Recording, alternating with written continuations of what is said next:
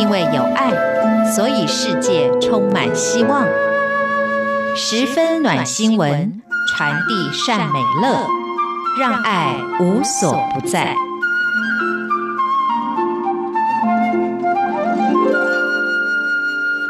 亲爱的朋友，大家好，我是刘冠佑，欢迎收听十分暖新闻。相信很多听众朋友对于地球环境的恶化会感到忧心忡忡，觉得我们再不努力，让环境继续恶化的话，我们的后代子孙将面临无止境的灾难。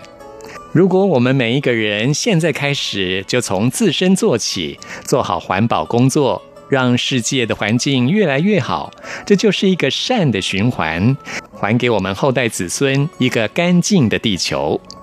在今天节目要分享的第一则新闻是关于海洋的环保工作。联合国从二零零九年开始就制定了世界海洋日 World Ocean Day，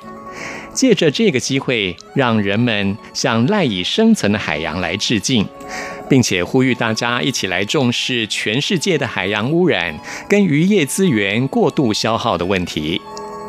中华民国台湾在二零一八年就成立了海洋委员会，来负责统合推动海洋清洁的相关事务，致力于海洋环保活动。今年为了响应世界海洋日，政府还特别举行了一个二零一九年世界海洋日的海洋垃圾清除跟海洋环境教育的宣导活动，邀请全台湾的乡亲朋友一起来爱海、守护海洋，以行动恢复海洋的环境清洁。这次的活动内容非常的丰富，安排有海洋生态我守护作为主题的话剧表演，另外还有垃圾不落海的宣示，以及环保舰队出航仪式，并且邀请到专业的潜水人员来执行海底垃圾的清除作业，并且由环保志工协同民众在渔港来进行港区还有附近沙滩的漂流垃圾的清除。现场并且设置了海洋保育成果的展示，以及环境教育宣导摊位，包括有海水的水质监测啦，还有净滩行动的记录、海洋污染事件的应变，还有鱼类的放流，像是绿蜥龟遇难或者鲸豚搁浅这些救援的记录，以及海域非法抽沙的查讧成果作为展示。这些都是中华民国政府有决心要改善海洋环境，以具体的宣导活动、深入浅出、寓教于乐的多元方式，来鼓励全体民众以实际的行动来支持海洋污染的改善。大家一起参与，一起以行动展现守护海洋的决心。中华民国台湾环保局表示，根据他们的统计，每年大约有八百万吨的塑胶垃圾被倒在全世界的海洋当中，而经过海洋里面的食物链，这些塑胶垃圾终究会分解成为微塑胶，这些微塑胶的污染会借由海鲜，人类就会终将吃进这些微塑胶，影响自己的健康。所以借由世界海洋日的活动，就是要唤起民众重视海洋环境污染的严重问题，同时也要告诉大家，海洋里面的生物经由人类的污染，已经有很多要绝种了，数量也越来越少，要宣达海洋资源有限的这个观念。所以要告诉大家，在我们的生活当中，不要过度消费，尽量不要使用一次性的产品，尤其是塑胶产品，来达到垃圾源头的减量。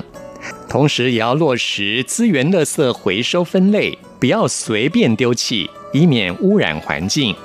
不只是海洋，陆地环境也是如此。大家一起来守护地球，让我们一起为打造一个没有塑胶垃圾的环境而努力。我们不仅要减少塑胶垃圾，同时也要尽量减少碳的排放，因为世界环境的暖化就是因为碳的排放量过高，才使得全球暖化。所以我们要呼吁大家要暖心，不要让地球暖化。有鉴于全球暖化的环境，所以在台湾有一个中华全球蔬食协会，他们的宗旨就是提倡蔬食环保，爱护地球。像是我自己平常也是尽量以蔬食为主，吃肉的机会比较少。中华全球蔬食协会他们在今年就举办了一个全球舒心让爱飞扬的身心灵舒活 S P A 讲座。全球舒心，这个蔬就是蔬菜的蔬，也就是蔬食的蔬，吸引了很多台湾的民众跟热爱蔬食的人一起来报名。活动当天真的现场爆满，非常的热闹。根据科学家的研究，每一位素食者每年的碳排放量是四百三十公斤，如果你是吃肉的荤食者是一千七百二十八公斤。所以根据研究，如果是蔬食者的话，等同于一年对于地球减碳的贡献是种了八十三棵树。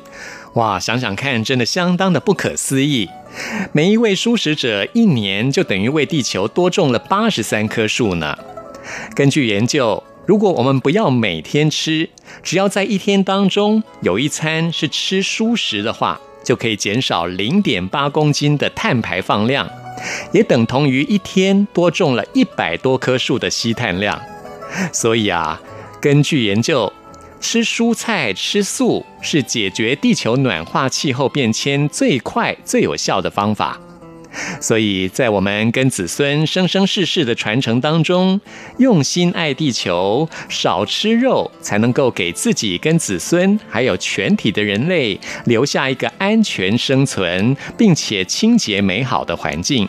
由此可知，蔬食真的是一个利人又利己又有益于地球环境的一个饮食习惯，值得好好的推广。这次中华全球蔬食协会举办的这个活动，还邀请到了台积电慈善基金会的董事长张淑芬女士，分享把爱送出去的一个讲座。她在讲座完之后，也送给每一位参与者一个非常可口的蔬食餐盒，跟大家结好缘。由此可知，张淑芬女士她也是一个蔬食的爱好者。现在全世界已经掀起了一股蔬食的热潮，欢迎大家一起来参与这个行列。多吃蔬菜水果不仅有益于健康，同时也有利于我们生存的环境，何乐而不为呢？在今天的十分暖新闻，跟您分享了两则有关于环保的新闻，希望大家一起来暖心做环保。谢谢您的收听，我们下次空中再会。